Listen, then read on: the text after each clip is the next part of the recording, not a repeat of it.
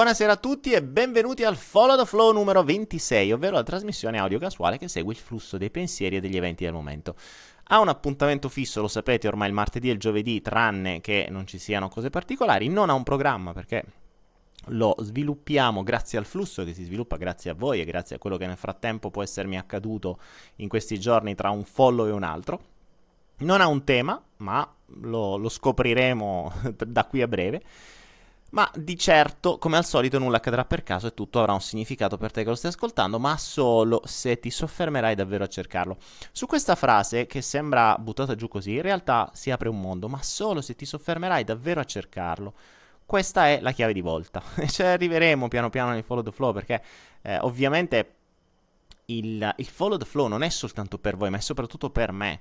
E, e io sono sempre costantemente nel flusso e sono eh, costantemente anche grazie alle persone, a quelle poche persone che mi circondano, eh, che sono fonte di ispirazione, ovviamente, eh, con, eh, con, loro, con, le loro modalità, con, loro, con, i loro schemi, con i loro uh, pensieri, con le loro azioni, mi permettono di, um, come dire, osservare uh, con, con magnificenza, con stupore, con meraviglia la la, l'assoluta perfezione dell'universo, di come mette sue, i suoi tasselli nel giusto ordine per poter far sì che le persone capiscano, ma solo se davvero si soffermano ad osservare, ad ascoltare e se vogliono davvero capire, perché se vogliono avere ragione gli diamo la ragione, non capisco una mazza, ma invece se vogliono davvero capire vanno avanti e capiscono. Bene ragazzi, di cosa volevo parlarvi questa sera? In realtà, eh, come al solito, risponderei a un po' di domande o seguiremo il flusso delle domande, però volevo iniziare nel frattempo che mh, mm, arrivano gli amici. Ormai eh, stiamo, stiamo, rendendo, stiamo prendendo questo andazzo, ovvero che eh, inizio con un argomento, poi da lì vediamo che cosa succede. Se ho un argomento, ovviamente, non è mica detto che eh, tiro fuori argomenti, che sforno argomenti così a, a, a caso ogni volta. Beh, l'argomento di cui vi vorrei parlare per iniziare questo follow the flow è l'elastico. il, il paradosso dell'elastico. Che avrò ripetuto in decine di video, ma a quanto pare la mia comunicazione non arriva sempre bene. Oppure arriva, ma non è così incisiva. Quindi preferisco, come diceva qualcuno, ripetita Juvent. Ripetiamo. Ma ripetiamo in una maniera, con una nuova metafora. Non so se l'ho mai detta questa però diventa sempre più fondamentale comprendere questo perché l'elastico è il paradosso della vita di ognuno di voi, di ognuno di noi.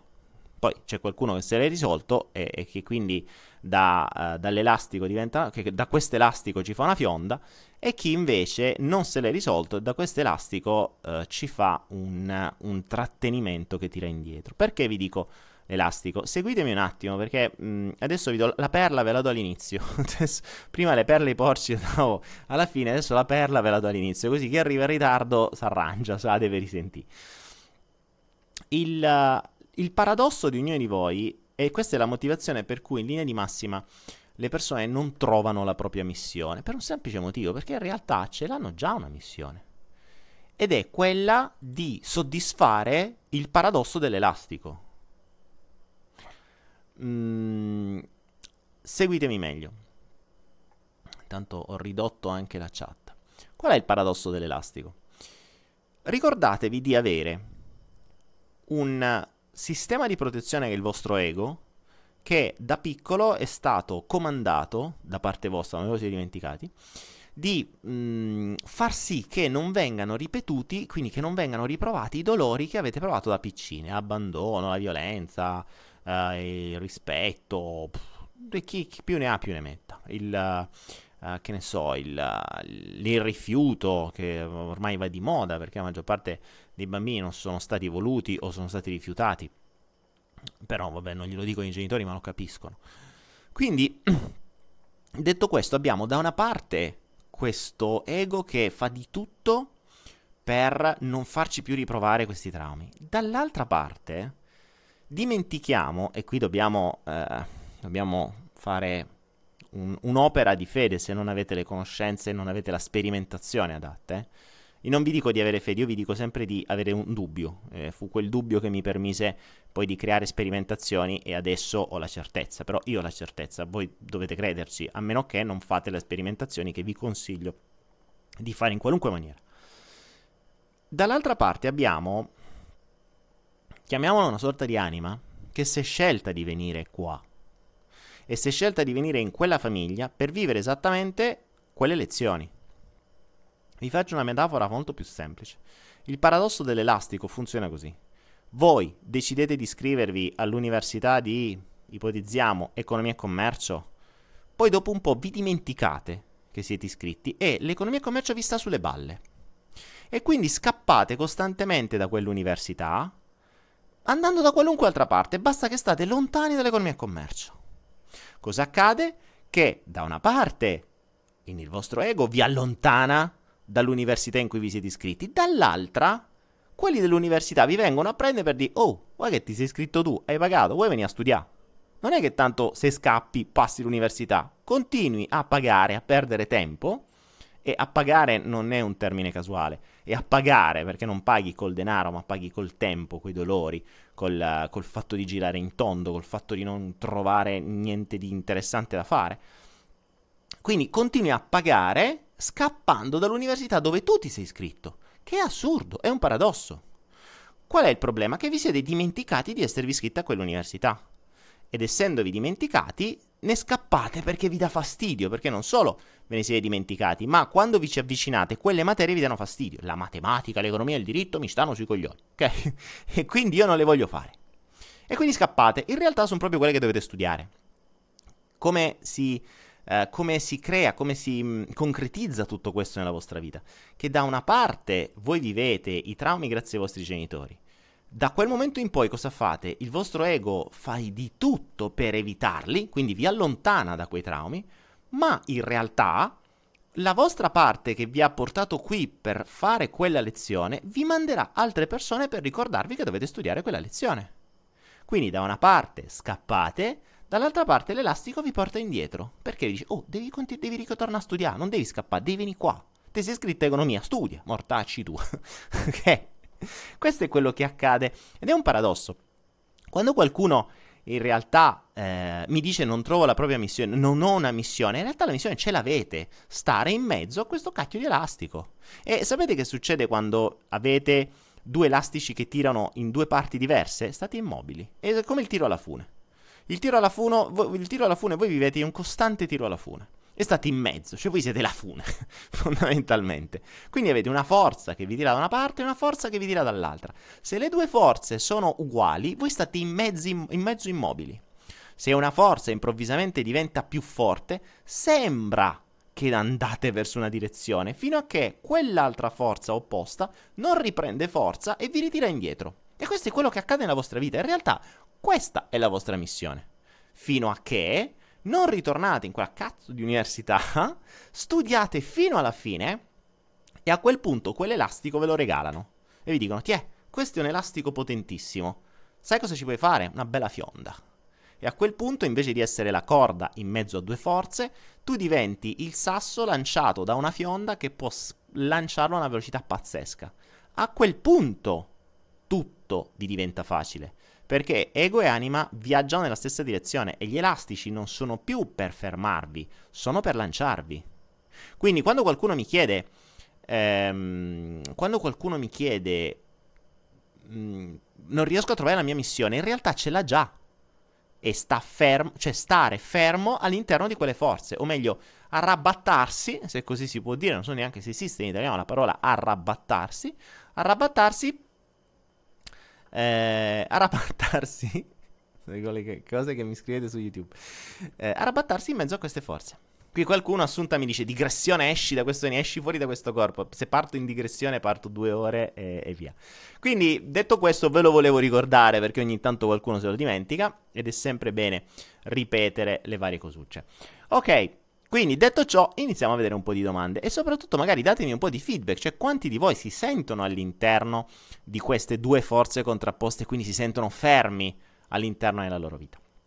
Nel frattempo, Kirito mi chiede, Daniele, ma le armi del demotivatore sono tue? Sì, certo, non, non le prendo a noleggio. Sono, eh, devo dirti la verità, sono un appassionato di lame. Allora, in realtà sono appassionato di armi, ma armi mh, per, per, la bellezza che hanno. Considera che io arrivo da... Mh, io so, ero un campione di tiro a segno con le armi, quindi con le pistole.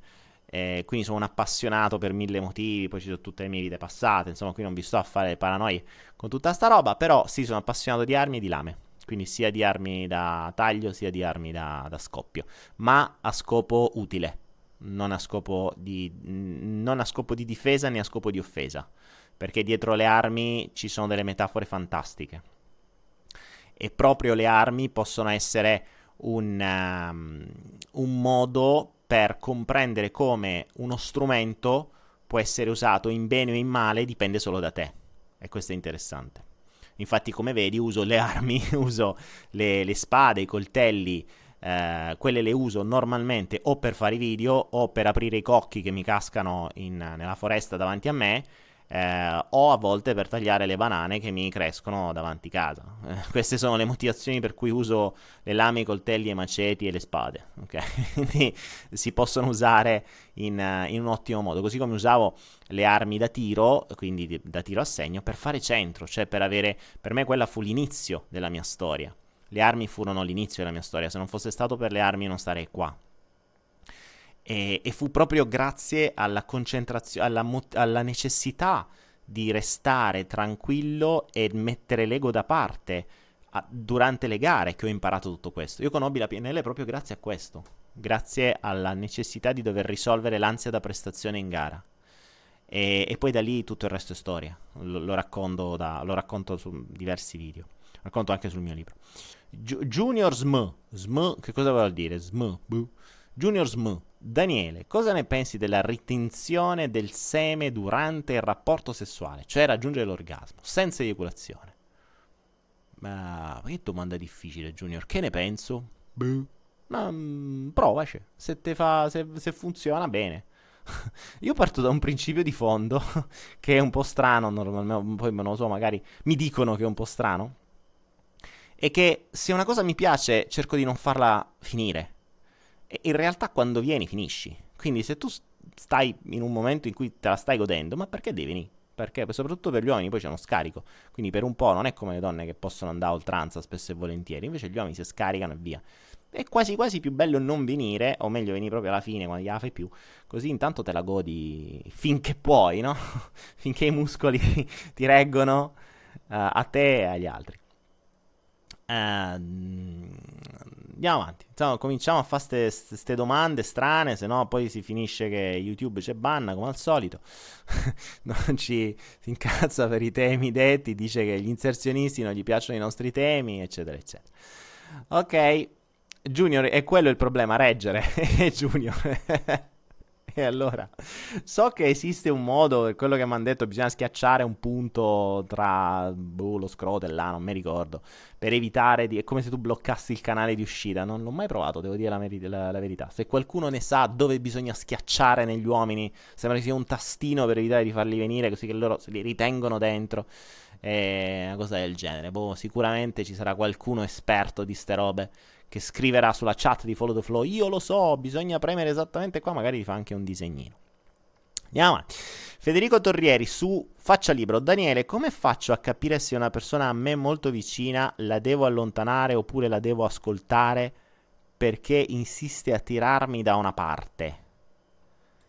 Uh, bella domanda. Uh, allora la risposta più ovvia che mi verrebbe da dirti è segui la tua intuizione, ammesso che tu riesca ad ascoltarla. Mm, il concetto è eh, che sensazioni provi con questa persona. Uno. E soprattutto, anzi, la prima domanda è che fine ha questa persona? Perché una persona che insiste a tirarti da una parte devi comprendere più se tu la devi allontanare o meno.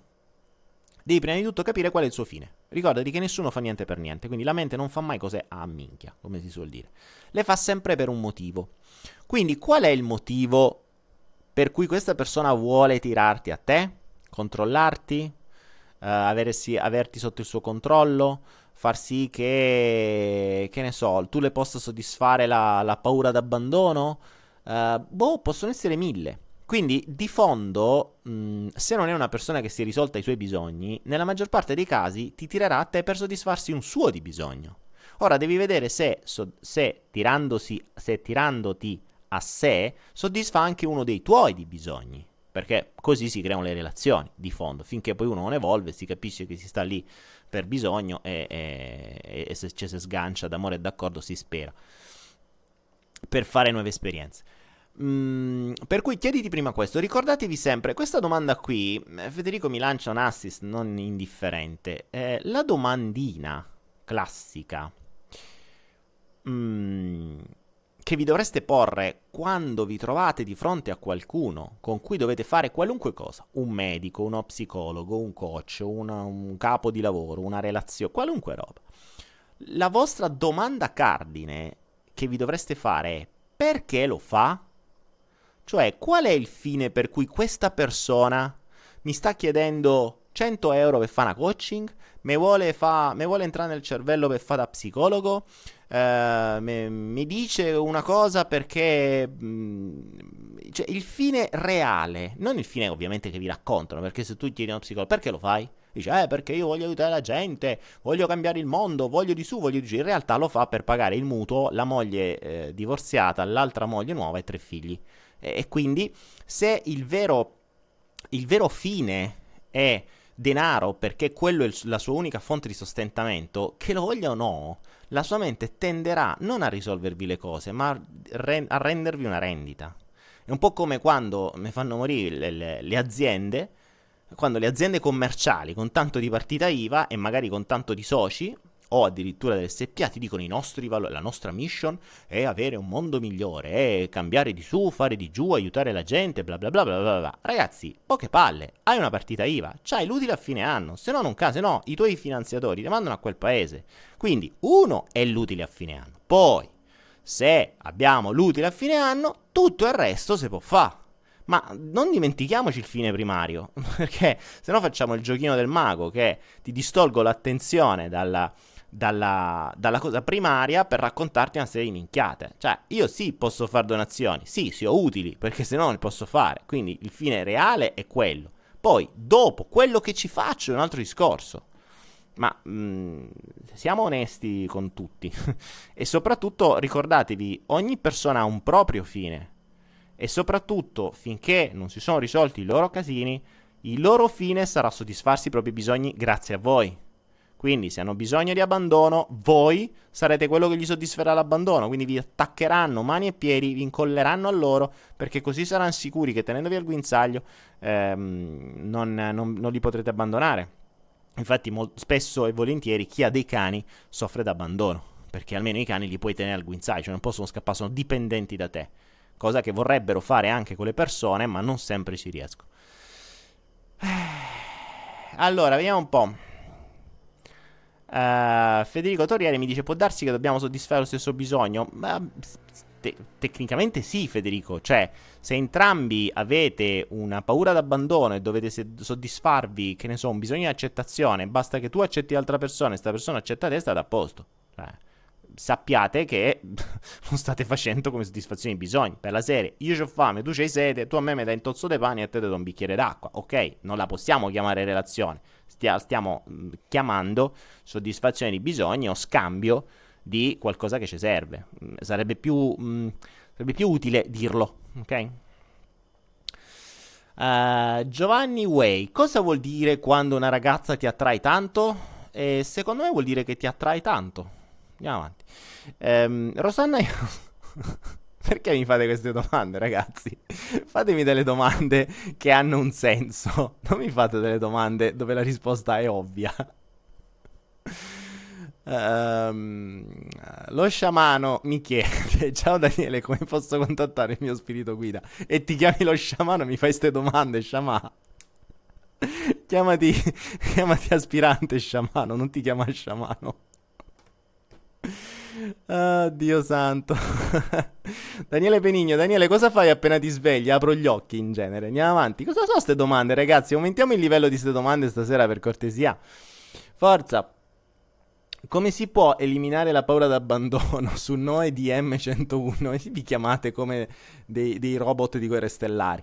Ehm, come si può eliminare la paura d'abbandono? Facendosi un culo quanto una casa, Noe? Passami il termine, veramente facendosi un culo quanto una casa.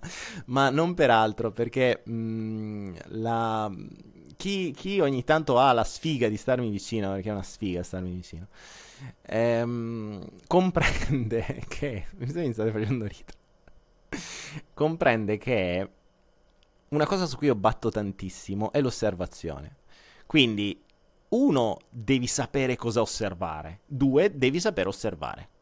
A quel punto siamo un pezzo avanti. Ma nella maggior parte dei casi, da dentro tu non riesci a vedere quello che fai e quello che pensi e come agisci. Non solo, non sai neanche che cosa devi vedere perché per te quelle robe non esistono e ammesso e non concesso che ti venga mostrato, non le vedi comunque perché tanto il tuo ego cercherà delle strade nuove eh, per ottenere lo stesso risultato facendo, quindi raggirando la tua osservazione. Ok? Molto semplice. Ehm, quindi come si può risolvere la paura dell'abbandono? Intanto osservando, osservando nei minimi dettagli ciò che fate, cosa pensate, eh, come agite, su quali abitudini avete, perché le avete, da dove vi arrivano, chi ve le ha infilate, eccetera, eccetera, eccetera. Guardate il salto quantico, avete un sacco di informazioni a riguardo, però guardarlo serve a poco. Da lì mh, il salto quantico serve per darvi maggiore uh, un maggior range di, um, un maggior spettro di, di cose da osservare. Ok? Un po' come quando scopri la comunicazione non verbale. Con la, comuni- con la, comunicazione non verbale tu comprendi che non è soltanto, che ne so, gli occhi o la persona che devi guardare, è tutto il corpo e ogni singolo movimento ti dà un'informazione. Prima non la sapevi, adesso che sai quali sono le cose da osservare, le puoi osservare meglio. Poi se tu le osservi è un altro discorso, però intanto le sai, cioè hai messo sotto la tua luce dell'attenzione selettiva le, delle cose nuove, quindi le puoi vedere. Ricordati che la mente vede solo ciò che conosce e, non è un, un vedere per credere, è un credere per vedere, ma in realtà è un conoscere per vedere. Per cui se io conosco qualcosa, riesco a vederla. Se non la conosco, non la vedo. Un esempio che vi potrei fare è, mi viene in mente, così il flusso me lo manda, l'insetto stecco, per esempio. Cioè se voi non, non sapete che esiste l'insetto stecco, perché nella vostra mente ignora l'esistenza di un insetto stecco, voi, su, voi mm, guardate un albero e vi, sembrano, vi sembra un albero normale con uh, tanti rametti. Se invece la vostra mente e la vostra attenzione selettiva sa che esiste l'insetto stecco, si renderà conto che uno di quei rametti ha gli occhi e si muove. Ed è un insetto che sembra appunto uno stecco, che sembra appunto un, ra- un, un rametto, che tra l'altro è simpaticissimo, ci potete giocare.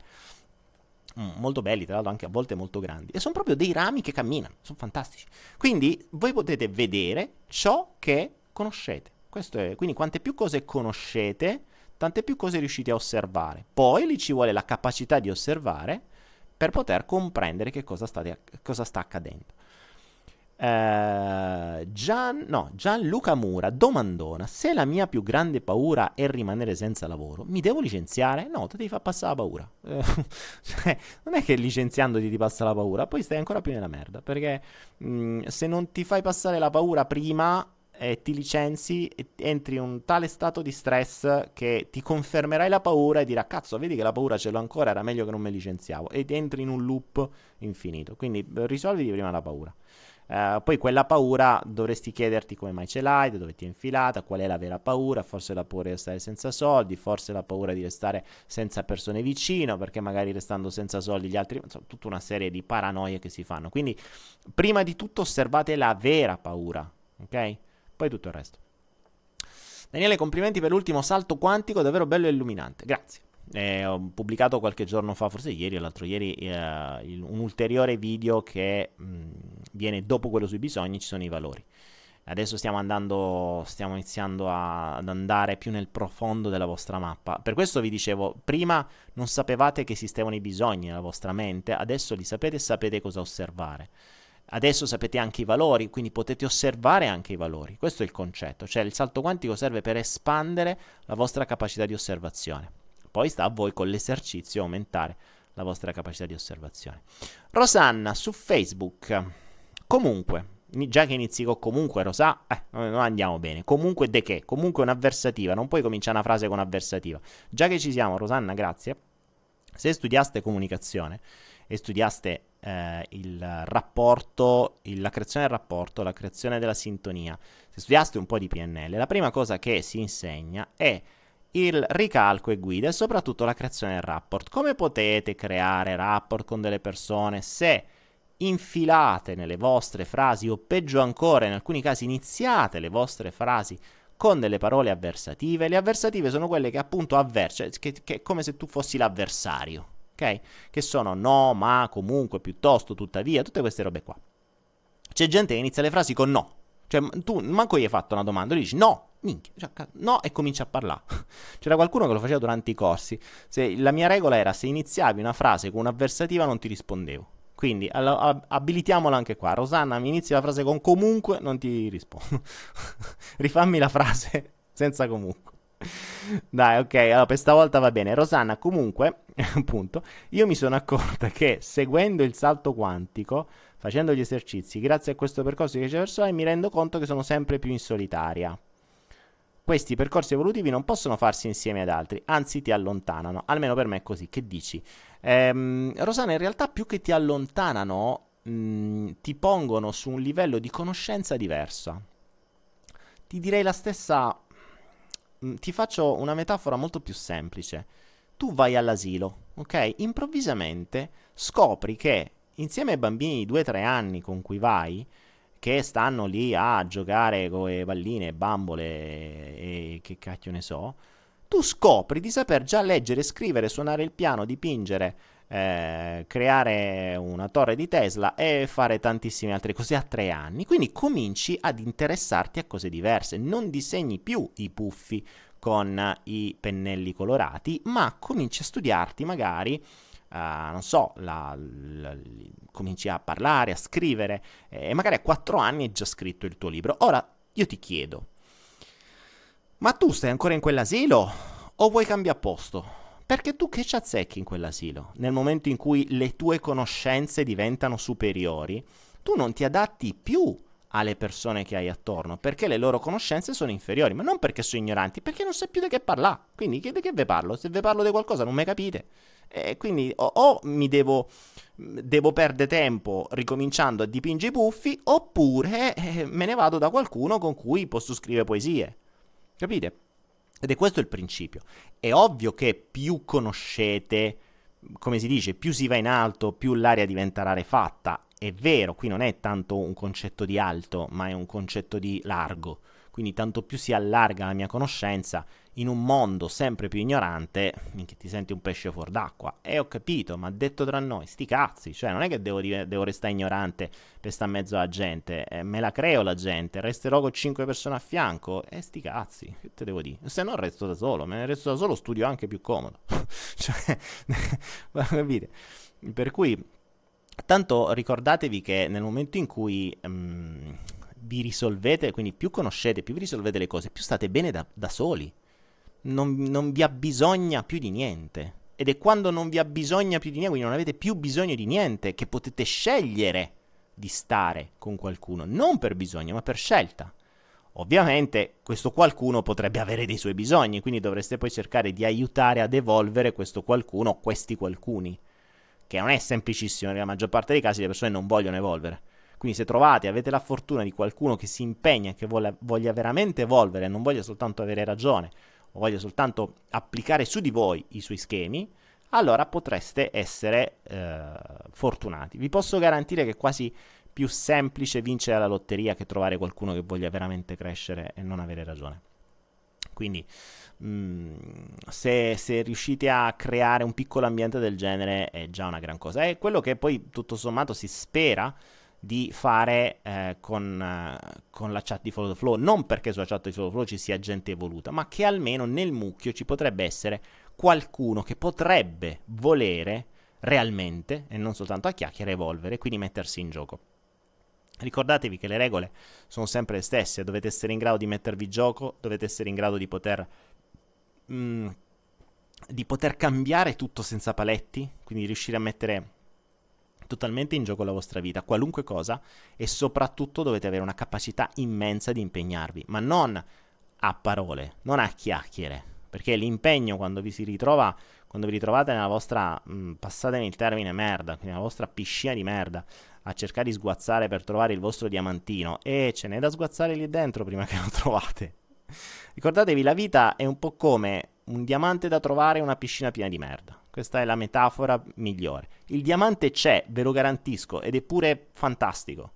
Cioè, quando trovate quel diamante è la cosa più preziosa del mondo, voi siete quel diamante, quel diamante è dentro di voi.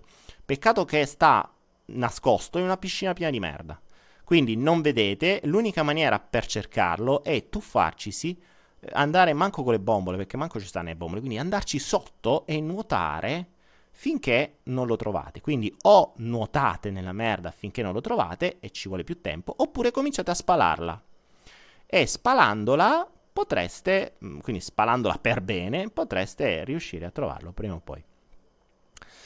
Ehm, vediamo un po', cos'altro?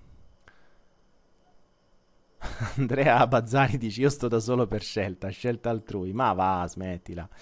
Guarda, è, è, un, è, un, privilegio restare da soli in questo mondo dove tutti stanno, cercano di controllare qualcun altro, di agganciarsi a qualcun altro, di soddisfare i bisogni grazie a qualcun altro. Riuscire a stare da soli è un privilegio. Mm, passatemi il termine, ve lo garantisco.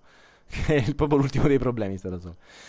Um, fra 74 può essere che l'esame da superare sia più di uno, cioè non solo abbandono ma anche sofferenza e accettazione? Sì, ma in realtà ehm, l'abbandono è il trauma, l'accettazione è il bisogno che si crea dal trauma, stai dicendo la stessa cosa, non sono lezioni diverse. Infatti nel, nei due video che ho fatto mh, tra bisogni e valori, eh, che sono gli ultimi due del salto quantico, notate proprio questo, cioè un trauma, l'abbandono, genera un bisogno di accettazione. I miei mi hanno abbandonato, io devo fare di tutto per farmi accettare dai miei per non farmi abbandonare di nuovo. Molto easy. Ok? Quindi mm, in realtà non è lo stesso. Diciamo che il macro esame è uno. Poi ci sono mille sfaccettature, mille modi diversi. La, nostra vita è un po' come una cipolla ricordatevi, eh, finché è tutta bella armata non fa niente. Quando cominciate a sfogliare la prima parte marrone, ancora ancora si riesce a tenere. Poi cominciate a sfogliare i primi pezzi, cominciate a piangere. E quando credete di aver tolto una foglia importante, in realtà era soltanto la foglia più, più esterna. Quindi arriva la seconda. E piangete ancora di più. Arriva, fino a che poi arrivate al diamante, non vi preoccupate. Quindi o piscina di merda o cipolla, bene o male. Le due metafore calzano a pennello. Mm, vediamo un po' qualcos'altro. Daniele, cosa pensi della scuola? Eh, un... mi, a... mi, avvalgo della facoltà di non rispondere, Daniele. Se abbiamo gli avvocati mi possono aiutare. Mi, mi, avvalgo della facoltà di non rispondere. Ne ho parlato sin troppo della scuola. Uh, io vengo da. Io sono figlio di insegnante. Quindi ho vissuto dentro la scuola. Io sono cresciuto più dentro scuola che dentro casa.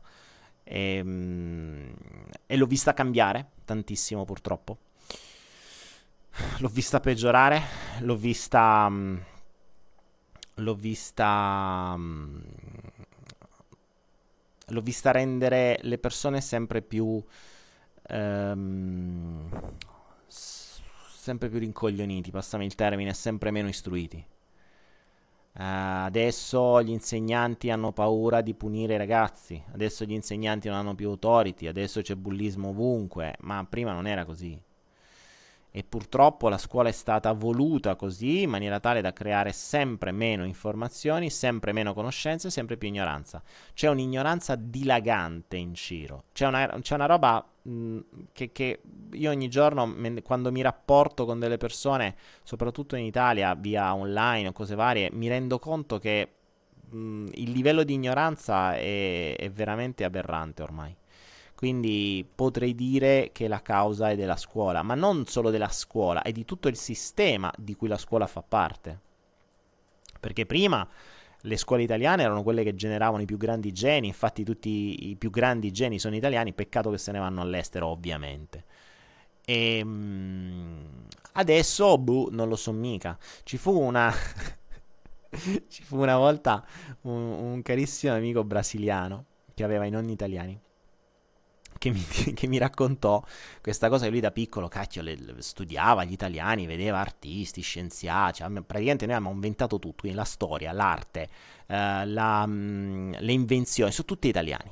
Quindi se tu da, da, da, straniero cominci a studiare qualcosa, capisci che tutto quello che hai attorno, o la, la, più grande arte e le più grandi invenzioni sono fatte da italiani. Quindi lui arriva lì, cazzo, qui minchia l'Italia, io ci devo andare per forza, c'ho mio nonno italiano, devo necessariamente trovare un modo per andare in Italia, altro che Brasile. Lì vado in un posto di geni, cioè lì arrivo in aeroporto, mi trovo già dei geni, artisti, troverò di tutto di più. Minchia, poi è arrivato in Italia e ha trovato quello che ha trovato ed è rimasto un po' sconsolato.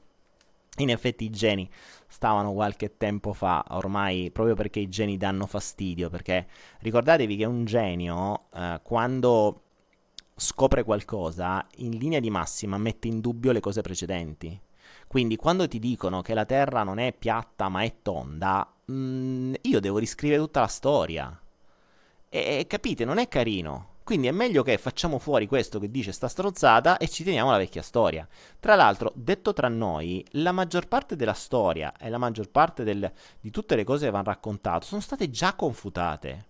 Cioè esistono migliaia di esempi di scoperte scientifiche e di scoperte antropologiche, di scoperte di resti, di scoperte di tutto di più, che se le ammettessero, quindi se le rendessero pubbliche, dovrebbero riscrivere completamente la storia e dire abbiamo detto una valanga di cazzate fino a oggi, scusateci, non avevamo capito una minchia, grazie a queste nuove scoperte abbiamo compreso che non è come ve l'abbiamo raccontata noi l'evoluzione, ma è completamente diversa.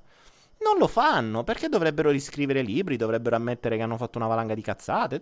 Quindi è molto meglio dire, ehm, che ne so, trovi un manufatto di ferro nell'età della pietra. Cioè, come cazzo fa sta il ferro che questi qui non, non riuscivano manco a, a intagliare una pietra? Cioè, vabbè, lo mettiamo tra gli oggetti fuori tempo. Cosa cazzo metti tra gli oggetti fuori tempo? Riscrivi la storia, perché non è solo uno, è ovunque questa cosa qui. Ci sono delle prove ovunque che quello che ci hanno raccontato è, cioè, sono una valanca di cazzate. Quindi, non è che lo dico io perché l'ho canalizzato, capite? E ci sono prove veramente ovunque, basta cercarle. Daniele Penigno, Daniele, tu hai sofferto la solitudine, non hai letto il mio libro. Se avessi letto il mio libro sapresti che in un momento in cui ho vissuto da solo fondamentalmente, ed è stato proprio quello il problema che mi ha portato anche al tentativo di suicidio, e poi è stato il mio più grande dono. Ehm, per cui sì, assolutamente sì, ed è stato il mio più grande dono, appunto. Vediamo Antonio Esposito. Comunque, Aridaglia, mo ricominciare tutte con comunque. Non ti rispondo, Antonio, perché cominci la frase per comunque. Andiamo avanti. Dovete imparare a non usare le avversative. Uh, Francesca Viere, anche gli egiziani erano geni, guarda ora. Ma in realtà non è che gli egiziani erano geni, è che chi ha atterrato in Egitto era un genio. è un po' diverso. Ehm, era una civiltà che è stata lì che era un genio, ma in realtà tutte le civiltà, cioè o meglio tutti quelli che erano superiori mh, erano dei geni a nostro modo perché noi eravamo ignoranti, eravamo scimmie più o meno. Per cui mh, sì, diciamo che in, in Egitto eh, hanno fatto delle belle cose. Uh, oddio Daniele, lo spettro della tua voce diventa forma di croce, mi devo preoccupare, scherzi a parte, mi diresti la tua sul trapianto di organi? Dipende se diventa a forma di croci quando parlo di mm, esseri superiori ci dovremmo preoccupare. Scherzi, pare mi diresti la tua sul trapianto di organi? Uh, ma perché mi chiedete queste cose? Uh, boh, che te devo dire? Dipende, contestualizziamo sempre la cosa. Mm, io ti direi, chiediamoci da dove arriva l'organo. Perché questa cosa qui mi ha sempre un po' spaventato. Uno perché a volte c'è chi fa la donazione d'organi e ricordatevi che per donare gli organi dovete essere ancora vivi, quindi badate perché insomma mh, mm, fa- fate attenzione perché se donate gli organi siete sicuri che, siete, che, che morirete. In più la donazione d'organi genera un mercato che è infinito, hanno scoperto qui dietro in Indonesia una, una farm di bambini, cioè questi rapivano i bambini e in base a quello che gli occidentali chiedevano, gli, gli aprivano li, li, li, da vivi, li squartavano, gli toglievano quello che gli dovevano togliere e, e li mandavano con i cosi frigo. Eh, hanno trovato fosse comuni con questi bambini aperti e manco richiusi con degli organi mancanti. Quindi questo fa parte del giochino del trapianto di organi io mi chiederei sempre se vi arriva qualcosa, ricordatevi che c'è un messaggio per voi, non per... non è che dovete... Cioè, ci sono altri modi per risolversi. È chiaro che la maggior parte della gente non arriverà mai a questo, quindi troverà una soluzione diversa. L'importante è che la si cerchi in modo etico, perché eh, purtroppo quando si sta in stato di bisogno è morto tua vita mia. Quindi se devo morire qualcun altro va bene così e non è carino. Um, Spicchio Production, ehi là, Spicchio, correresti un grande rischio per passione? Ovviamente sì, se no che passione è normale. Assolutamente sì, se è una vera passione la scopri così, cioè se è una vera passione il rischio non esiste neanche, la fai e basta. Se è una vera passione, se è una soddisfazione di un bisogno oppure una... Um, come dire, um, un fanatismo, allora no allora mi farei due domande. Quindi in realtà la domanda più, ehm, più coerente dovrebbe essere non correresti un grande rischio per passione. La domanda dovrebbe essere siamo sicuri che è vera passione? E che non è fanatismo, che non è eh, che ne so, che non è bisogno, che non è necessità dell'ego, che non è necessità di mostrare, che non è necessità di valere, che non è necessità di diventare qualcuno, che non è necessità di qualunque altra cosa. Perché se così fosse, allora ti direi già attenzione perché quel rischio diventa davvero un rischio in quel momento lì, ok? Quindi chiedetevi, eh, fate la domanda più adatta. Imparate, ricordatevi che la domanda giusta vi dà... Uh, vi dà risposte giuste, la domanda sbagliata vi dà risposte sbagliate. La domanda correresti un grande rischio per passione? Eh, la risposta è sì, ovviamente, ma se sia vera passione. Feli Frala. Daniele, se durante il cambiamento si oppongono genitori e persone di tutti i giorni, come posso fare? Ma questo è normale, Feli Frala. Feli, Feli Frala e, e questo è all'ordine del giorno, è ovvio. Ricorda che il cambiamento spaventa perché perdono il controllo di te. Quindi se le persone non vogliono il tuo bene, ma vogliono controllarti, devono necessariamente averti sotto controllo e quindi loro ti controllano per quello che sei tu oggi. Se tu evolvi, cresci o impari delle cose nuove, tu rischi di perdere il controllo. O meglio, loro rischi- rischiano di perdere il controllo. Infatti, spesso e volentieri, ho fatto un video bellissimo eh, si chiama Io sono il Bau Bau. Guardatelo se non l'avete visto, magari pubblicatelo, chi sta al computer che può vederlo. E chi sono io sono il Bau Bau perché? Perché quando le persone lì facevo notare una cosa molto simpatica. Soprattutto poi nost- nel nostro campo è abbastanza ovvio, no? Ti dicono: "Ah, quella tu stai seguendo quello lì, quello è una setta" quello te vuole manipolare, quello te vuole condizionare, quello bla bla bla bla bla. Ricordiamoci una cosa, che in base al concetto che è fondamentale perché è alla base del, nostro, del funzionamento del nostro cervello, dell'attenzione selettiva, tu vedi solo quello che conosci. Quindi, se stai vedendo che qualcuno può controllarti, è perché tu stai controllando, perché se no non lo vedresti. Ricordatevi il concetto dell'insetto stecco, ok? Questo è il principio. Quindi vi diventa molto facile comprendere che cosa una persona fa inconsciamente, basta vedere quello che questa persona vede negli altri, perché negli altri vedrà quello che ha dentro di sé. e quella è la cosa interessante. Non solo, ma lo vedrà negli altri anche quando gli altri non ce l'hanno, perché li filtra per confermarsi quello che vuole vedere. Quindi attenzione, il, il, principio di attenzione selettiva, se lo comprendete bene, vi fa comprendere voi stessi e le persone. Cioè voi basta che vedete su cosa voi ponete attenzione, su cosa le persone pongono attenzione e voi sapete quali sono i vostri reali problemi. Lasciamo perdere tutte le altre cazzate a, a, attorno, mi potete raccontare tutti i drammi di questo mondo, ma se la vostra attenzione è su una determinata cosa, quello mi interessa, tutto il resto sono cazzate. Cioè tutto il resto è un, circo, è un corollario. Ma lì ho la cosa vera, ok? Daniele, per avere genitori servirebbe una patente. Sì, altro che patente, servirebbe molto di più di una patente. Anche perché le patenti le compri ormai. Mm, Gabriele Panetto, Daniele, Daniele, eh, ma secondo te anche l'universo ha un karma da scontare? Ma chi ha detto sta stronzata del karma? Dovete karma? Oh, vi ho già detto sta roba qui, ve l'ho spiegata più di una volta. I karma non si scontano. Non è un supermercato che arriva dopo Natale e vi mettono il karma scontato. Non c'è sta lo sconto sul karma. Uno. Due, non esiste il... Oh, vi ho già spiegato più di una volta sta roba qui.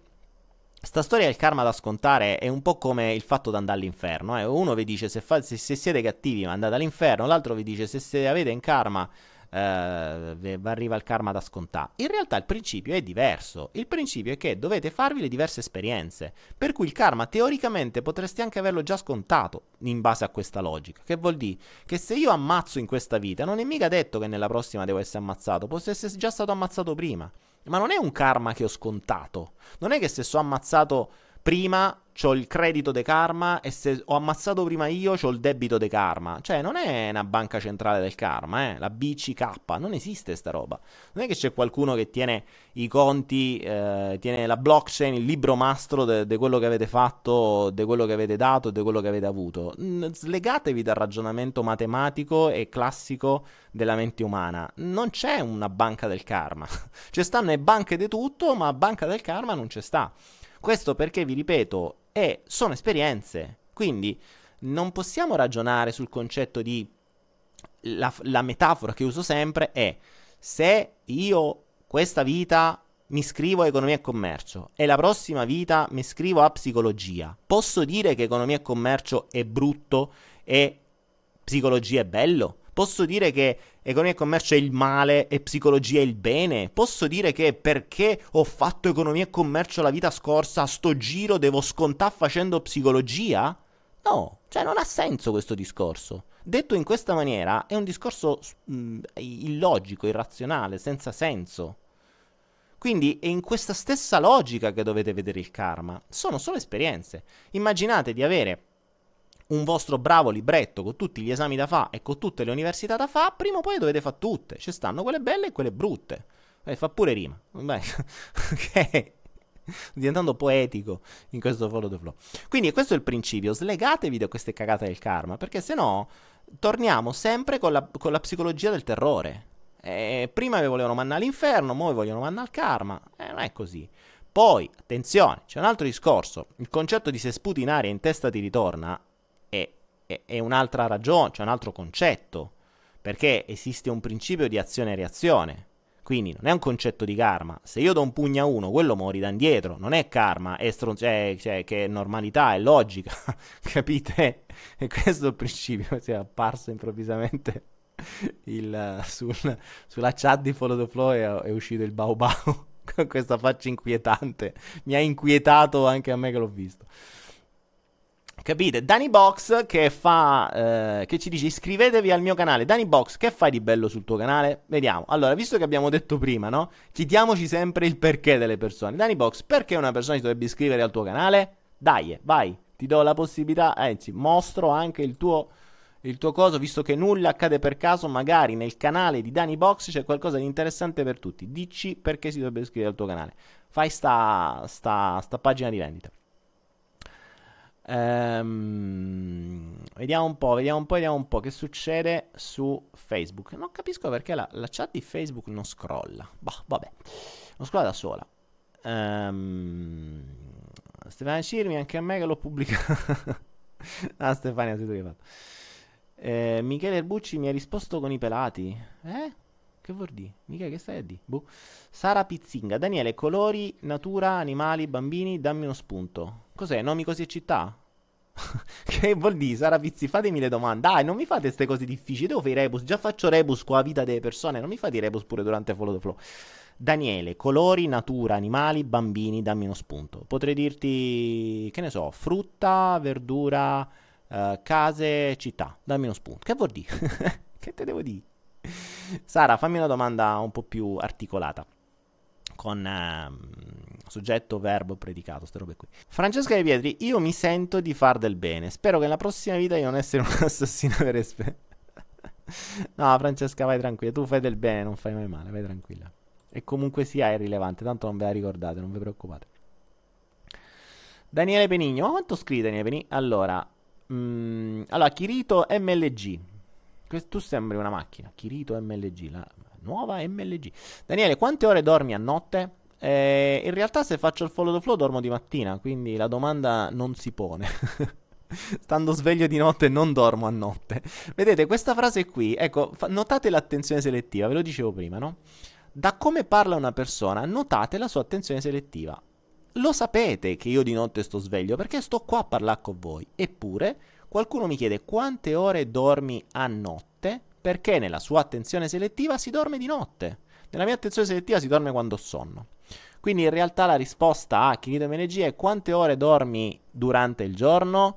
Quelle che mi servono. Per cui a volte potrei dormire 3 ore, eh, come è successo sti giorni, a volte magari dormo 15 perché, perché provo, posso anche provare piacere a restare a letto. Attenzione, cioè una cosa poi è dormire, una cosa è stare a letto, che puoi restare a letto per mille altri motivi. E, ehm, per cui dormire il necessario, quello che il corpo chiede. Considera che non ho sveglie non uso sveglie, non, proprio il tempo per me non esiste più. Per me il tempo esiste soltanto in funzione di quando ho una scadenza di un visto o un viaggio, per cui mi devo, devo necessariamente ricordarmi uh, di, di, dover andare da qualche parte.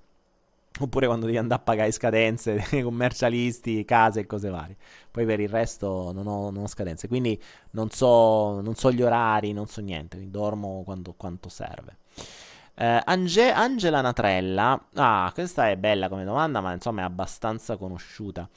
Cosa significano gli starnuti? Gli starnuti sono il rifiuto immediato di quello che sta accadendo, o di quello che stai pensando, o di quello che stai leggendo. Quindi se voi vi fermate nel momento in cui starnutite, in quell'esatto istante, vi chiedete che cosa sto rifiutando, state sicuramente rifiutando qualcosa. Vi ci metto la mano sul fuoco. Che sia un vostro pensiero, che sia qualcosa che state guardando, che sia qualcosa che state leggendo, è sicuramente un rifiuto. Quindi lo starnuto è rifiuto immediato. Ovviamente, a meno che non avete appena respirato una boccetta di pepe, e allora in quel caso potrebbe essere organico, nel senso che è, è stato quello. Però anche in quel caso, se aveste respirato una boccetta di pepe, probabilmente l'avete respirata perché state rifiutando qualcos'altro. Oppure in quel caso state rifiutando il pepe. Quindi in realtà la risposta c'è sempre. Quindi se avete appena sniffato del pepe starnutite, state rifiutando il pepe sniffato, ok? Non sniffate, pe- non sniffate in genere, mi raccomando. Gerardos92, Daniele, qui parliamo spesso dei problemi dell'Italia, ma quali sono i problemi della Thailandia? Ma come sai, io sto tra Thailandia e Cambogia e i problemi ce ne sono tantissimi. Um, ma non è il problema, non è il problema. Cioè, il problema non sono i problemi, i problemi sono la mentalità, è diverso. Quindi la mentalità di un popolo può aiutare a peggiorare un problema, può aiutare a migliorare il problema, può aiutare a né migliorare né peggiorare, ma a viverlo comunque serenamente. Mm, cioè, capisci, durante un'alluvione tu lo puoi vedere come un problema, lo puoi vedere come un, un dramma, Oppure ti puoi prendere la tua brava barchetta e andare in giro per la strada co- col, con le barche. Cioè, ci ho visto mentre c'era l'alluvione gente che si divertiva per strada. Magari c'era la casa allagata. Ma no, sti cazzo. Cioè, alla fine che devi fare? Eh, ti sei alluvionato. non è che puoi fare più di tanto. Quindi dipende sempre come ti rapporti. Mm, con, con, con, con gli eventi, con le cose che accadono. Um, allora, stavo vedendo, c'era qualcuno che aveva fatto una domanda a tema sul discorso che dicevamo prima della piscina. Daniele, cosa significa la paura della diarrea? ecco appunto. cosa significa la paura della diarrea che eh, ci sta con il discorso della piscina piena di merda di prima? Um, la paura della diarrea, non la diarrea, mi stai chiedendo. Cioè, tu hai paura della diarrea, ma hai paura che. Che cosa intendi esattamente per paura? Cioè, hai paura che ti arrivi quando stai fuori? Hai paura del rumore che fai? Paura che muori dalla puzza? Hai paura che non riesci a arrivare al bagno? Che paura hai? Perché questa pau- quella domanda, anche in questo caso, non è completa. Eh, paura della diarrea non è che la diarrea te magna, mm, cioè, al massimo ti fa correre in bagno, però insomma, per paura della diarrea, dimmi la vera paura qual è. Ricordiamoci di imparare a, mm, ad andare nella struttura profonda di una frase, cioè ditemi, prima di fare la domanda, chiedetevi esattamente di che cosa avete paura e così via. Impariamo a fare questo, cioè quello che il follow the flow serve anche a questo, costantemente a ricordarvi le cose, ok? Um, Michael il porco Wise che dall'altra parte si chiama in un'altra maniera, che mi ha fatto la stessa domanda No, forse siete due persone diverse, non lo so. Cattiva69 mi scrive una cosa da una parte, mica il porco Wise mi scrive un'altra cosa dall'altra parte che è uguale. Però va bene, forse siete la stessa persona. Comunque è rilevante. Ehm, perché ho scelto di vivere tra Thailandia e Cambogia? Perché il flusso mi ha portato qui, che domande. Ho girato quando ho lasciato tutto in Italia. Ho fatto il nomade per, uh, per un periodo sia in Italia poi all'estero. Mi sono girato un po' il sud-est asiatico, poi mi sono visto un po' di zone e, ehm, e, mi sono più o meno fermato in queste zone. Più o meno perché non sono in realtà mai fermo. La Cambogia mi ha dato tanto e ha tanto bisogno d'aiuto. La Thailandia si sta bene. Per cui io ho una residenza in Cambogia, un'azienda in Thailandia, quindi sto un po' in, di qua e di là. In Cambogia aiutiamo i bambini. Ehm, insomma, anche se poi vabbè ci sono tantissime altre zone, vedi la Birmania che sta molto peggio della Cambogia. Eh, però se devo scegliere dei posti dove poter vivere in qualche modo, mh, mm, li scelgo mh, mm, insomma anche per una, una questione di comodità. Uh, la Cambogia non è semplice da vivere, è, è come, da, noi, da, noi, in Puglia si diceva è proprio una Cambogia, cioè quando si usava dire è proprio una Cambogia era per dire in modo disprezz- di, dispregiativo che era una specie di guerra. E in effetti, cacchio è così, cioè lì, mentre qua in Thailandia lasci le chiavi al motorino attaccate, eh, lì è lo stesso quello che ti affitta il motorino, che ti dà la catena, ti dice mi raccomando chiudilo bene, magari te la fotte lui perché lui ha le chiavi. Capisci? Uh, c'hai, a volte vai nei resort sulla spiaggia, nei resort, si, si fa per dire nei resort, nei bungalow, in questa specie di casette sulla spiaggia e, e, magari di notte c'è quello armato sulla maca uh, a protezione perché ti dicono mi raccomando chiuditi. Perché c'è tanta povertà fondamentalmente dove c'è tanta povertà c'è, c'è tanta delinquenza. Eh, tanto per darvi un'idea in Cambogia le, i rapimenti ufficiali per bambini che poi utilizzano per scopi sessuali sono due a settimana ufficiali quindi quelli che vengono dichiarati. La maggior parte degli altri non vengono dichiarati eh, quindi mh, per turismo sessuale o, per, o, o, perché poi se li usano per, per gli organi, mh, cioè c'è un, veramente... Eh, io ho sempre detto mi piacerebbe portare gli italiani, quelli figattoli, quelli che pensano a vestiti, cazzi e mazzi, un po' in Cambogia, farvi fare un giretto da quelle parti e poi rispedirvi in Italia. E poi vediamo se la mentalità cambia un attimino perché è una versione un po' diversa della vita. La Thailandia è per quanto povera ha una mentalità un po' diversa, cioè, eh, la, si è chiamata la terra del sorriso, la regola di fondo è qualunque cosa succede sorridi. Questa è proprio la regola dei thailandesi. Loro, il, loro, il, loro, detto più comune è mai per Rai o mai per Line, non mi ricordo mai come si dice, che non ti preoccupare, non c'è problema, non c'è problema, non c'è problema. Quindi qualunque cosa, non c'è problema. Quindi se vivi e cresci con un concetto di non c'è problema, è molto più facile di cazzo, tutto è un problema, tutti vogliono mettere in quel posto, come si cresce magari ormai in Occidente. Quindi è, è, un, diciamo è, una, è più semplice vivere in una condizione del genere. Eh, non vi dico che è fantastico, ma è più semplice. Poi avete anche un luogo dove non fa mai freddo, dove non esistono i riscaldamenti, esistono i, cioè, i condizionatori e basta. E c'è sempre sole e questo aiuta anche. Una cosa è vivere in Norvegia con sei mesi al buio, una cosa è vivere a Milano dove il cielo non, ormai lo vedi nelle cartoline perché è tutto diventato bianco il cielo di Milano, almeno quando ci stavo io. Una cosa è svegliarsi avere il cielo più o meno pulito perché stanno arrivando anche qua, però almeno il cielo blu lo vedi, vedi l'alba, vedi il mare, vedi le montagne, vedi tutto, insomma è un'altra cosa. Kirito, Daniele, secondo te come faceva Arnold Schwarzenegger ad avere la pelle del viso così perfetta qua plastica? che ne so. Che domande mi fate, raga? Oggi cos'è? La sagra delle domande. Dai, ragazzi, un'ora 07 e 13. Cazzo, manco stavolta abbiamo un numero doppio. Stefania Cirmi, hai detto da noi in Puglia, se fosse così ti chiedo, non sei foggiano? Sì, sì, io sono foggiano, Stefania. Sono foggiano. Sono foggiano. A suo tempo ero anche orgoglioso di essere foggiano, poi purtroppo Foggia mi ha fatto capire che c'era poco da essere orgoglioso e quindi vabbè. ho lasciato perdere. Ultima domanda, vediamo se viene fuori una domanda che, pre- che permette una perla ai porci. Se no, riprendo la perla iniziale. Ah, tra l'altro, ragazzi, fermi tutti. Eh, avete fatto l'esercizio del, dell'altra volta? Avete scritto che cazzo Goria fa? Ma non mi avete detto niente. Avete scritto da qualche parte? Io faccio gli esercizi, vi, vi, vi, metto, vi do dei premi a chi fa gli esercizi e vi do delle punizioni a chi non li fa. Potrei farlo, eh? attenzione, sarebbe divertente.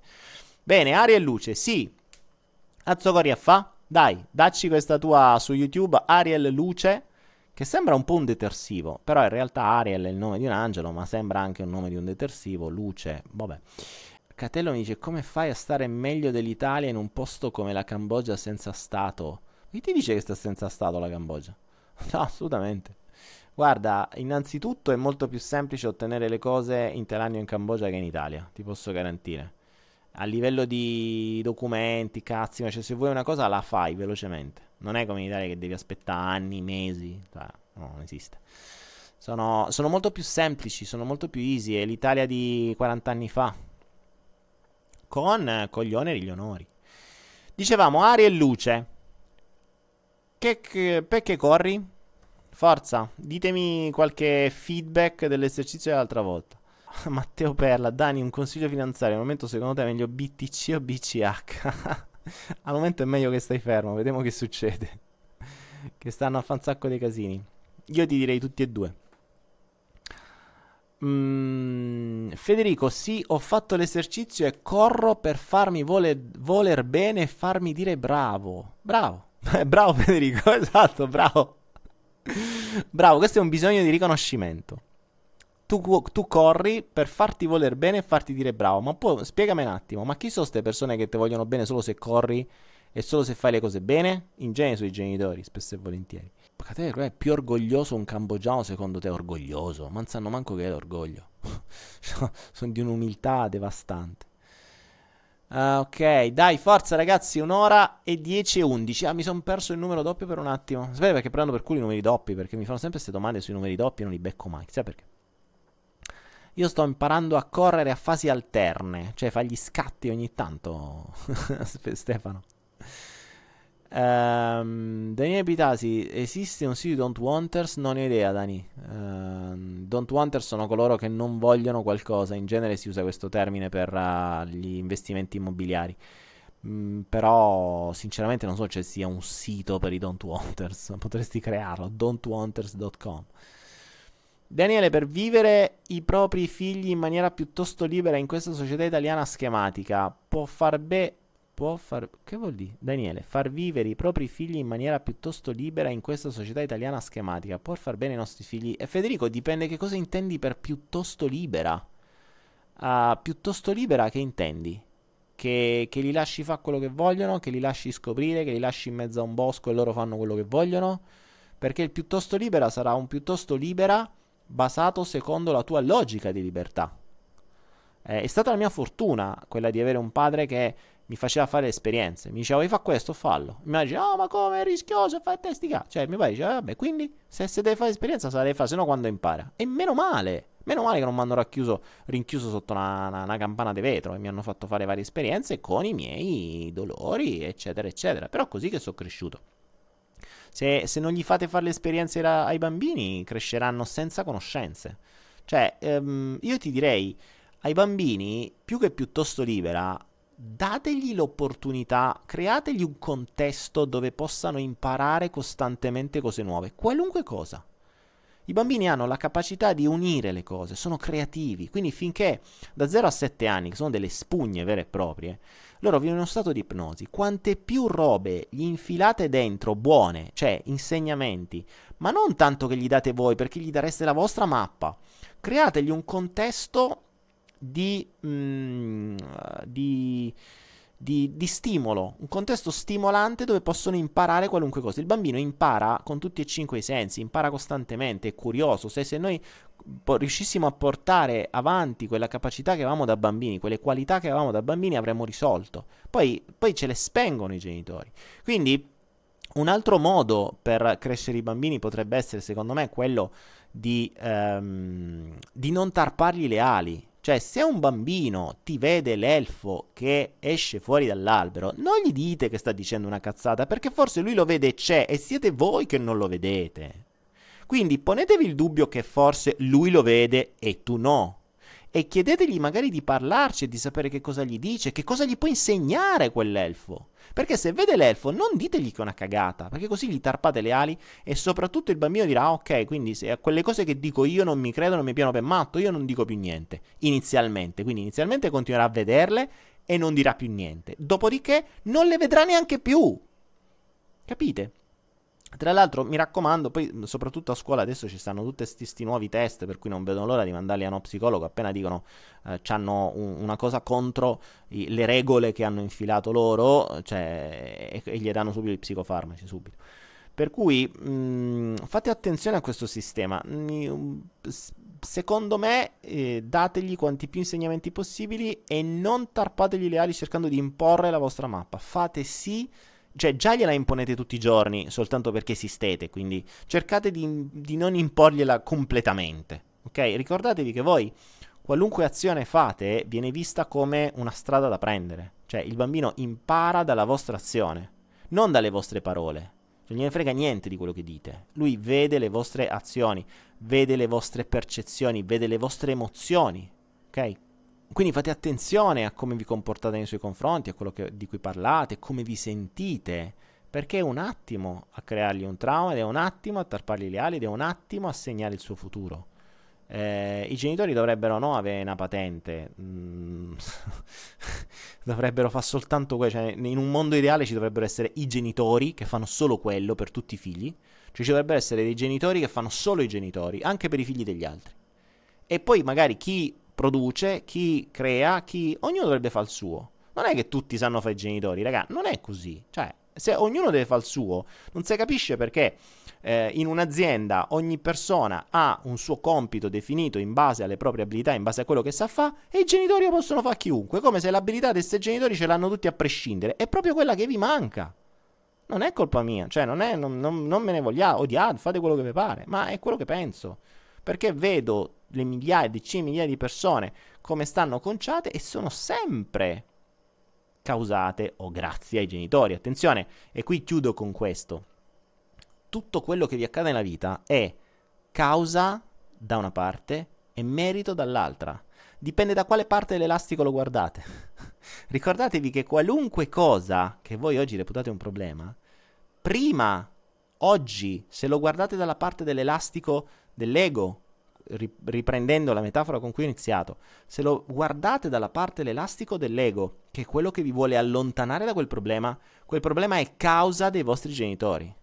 Il giorno che andrete dall'altra parte ne comprenderete il dono e finalmente studierete, risolverete quello che prima reputavate un problema e che poi scoprirete che è quello che racchiude il diamante, allora diventerà merito. Allora ragazzi, chiudo questa sera con questa perla di saggezza, riprendendo la, uh, la metafora dei due elastici che in contrapposizione vi tengono fermi, chiedetevi oggi come oggi, e questo è l'esercizio con cui vi lascio, chiedetevi per qualunque vostro grande problema, per qualunque vostro grande limite, per qualunque uh, vostra grande paura, fatevi questa domanda. Pensate dentro di voi e notate se state pensando che questo problema è causa di qualcuno o merito di questo stesso qualcuno. E con questo vi lascio. Grazie ragazzi, buona serata a tutti, ci vediamo giovedì prossimo e ovviamente immagino che adesso sia il momento di andarsi a fare un ottimo spritz. Grazie a tutti ragazzi!